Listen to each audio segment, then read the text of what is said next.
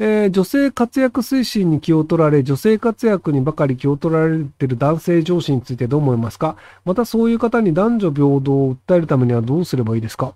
まあでも結局その会社って正義を追求する場所ではないので、なので上司が好きなようにやって、で、成果が出なかったら上司の上の人から怒られるっていうもんなので、なのでもう好きにやるっていうのの、そこを歯向かうのは難しいんじゃないかなと思いますけどね。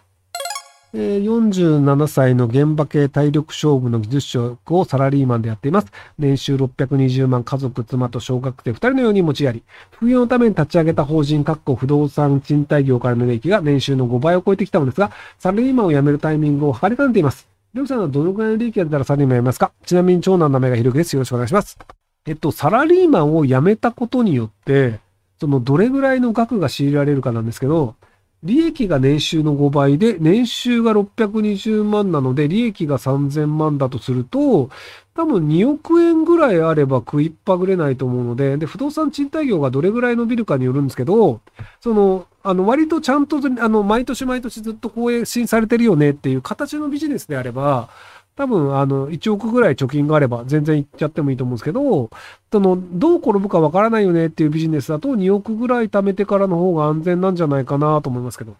で、多分もう体力がきついから今の仕事辞めたいっていう話だと思うんですけど、であれば辞めちゃっていいと思います。要するにその、あの、副業が儲かるから、えっ、と、副業で儲かってるからこの会社辞めてもいいよねという話にしたいんだと思うんですけど、本当は多分今の現業系の仕事を辞めたいという話だと思うんですよ。であれば、副業でちゃんと儲かってるから辞めたらっていう話だと思います。ただ、じゃあその、いくらあったら安全なのか、安心なのかっていう話とは全然別の話なので、なので、今の仕事辞めて、その副業の方をちゃんとやった方がお金儲かりそうだし、そっちの方が体的に楽だよねっていうのであれば、副業の方をその本業にして頑張ればいいんじゃないかなと思います。えー今後の運送業界どうなると思いますか？もしひろゆきさんが運送会社の経営者だとしたら、この先どんなビジネスをしていきますか？えっと、ドローン配送に関しては結構ちゃんと調べますね。あと、自動運転。要はその、えっ、と、まあ、あの、自動運転の方の研究っていうのは割とその自動車会社がやることで、運送会社がやることあんまりないんですけど、とはいえその、あの、なんか、地方自治体によって、じゃあその、えっ、と、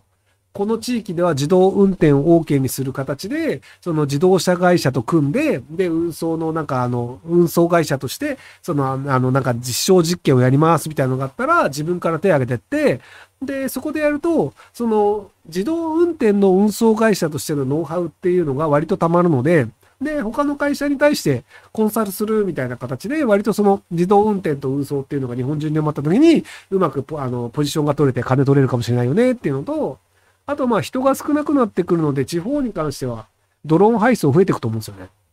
あの、都内とかは無理なんですけど、その田舎の方で山間部とかに住んでる人に対しても、あの、要は荷物を持っていくとかで、で、その重いもんだったらまあトラックなんですけど、じゃあそのあの、ちょっとしたそのなんか USB メモリーを買いましたみたいなのを、いちいち車で持ってくっていうのも、でも配送料で実はそのなんか1000円とかじゃ全然割り合わねえよみたいなのがあるので、なのであの、ドローンでブイーって言って落として、で、そこであのなんかサインをしてもらう仕組みみたいなので、例えばその、えっと、すごいアラームを鳴らすドローンで、で、その、そう、アラームを鳴らして家の人が出てきたところで、ドローンが荷物を置いて、で、そこをずっと録画しとくみたいな感じになれば、この人受け取ったよねっていうのが、動画として証拠に残るので、じゃあ別にサインしなかったとしても、受け取ってねえよって言わせないみたいなのもできるので、そういう形でそのドローンの実証実験っていうのをしていくと、まあ、今後は多分、ドローン配送が当たり前になるので、そういうのが作れるといいんじゃないかなと思うんですけど。えーで、30代前半男総合メーカー勤め。今の会社では評価してもらえて居心地も良いんですが、希望の部署、かっこ研究職に移動できないまま30代になってしまいました。年齢的にも若くなくなってきて転職するか悩んでいます。理系修士卒ですが、今更未経験で研究職に挑戦するのは無謀でしょうか？もう転職活動してみれんじゃないですか？多分その、今、働いてる総合メーカーでは、もう多分研究職に行けないって確定したと思うんですよ。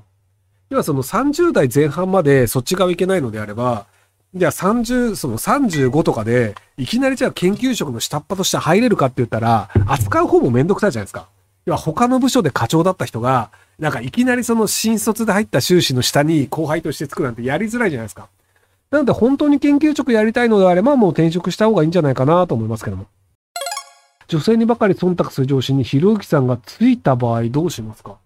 まあでも女性に好かれたいっていうのは多分上司男性だと思うんですけど、よくあることなんで、もしくはそのなんか女性運動家的な人で、女性の地位を上げたいみたいに持ってる人なので、もう変えられないと思うんですよね。いや、女性が好きって性癖だし、女性の地位を上げたいみたいな思い込み持ってる人って、もうそれが正義だと思ってるので、なんか赤の他人がどう言ってもそれが変えられる気はしないので、なので、その、会社内で別の部署に行くか転職する方がいいんじゃないかなと思います。人の考えを変えるってすごく難しいので。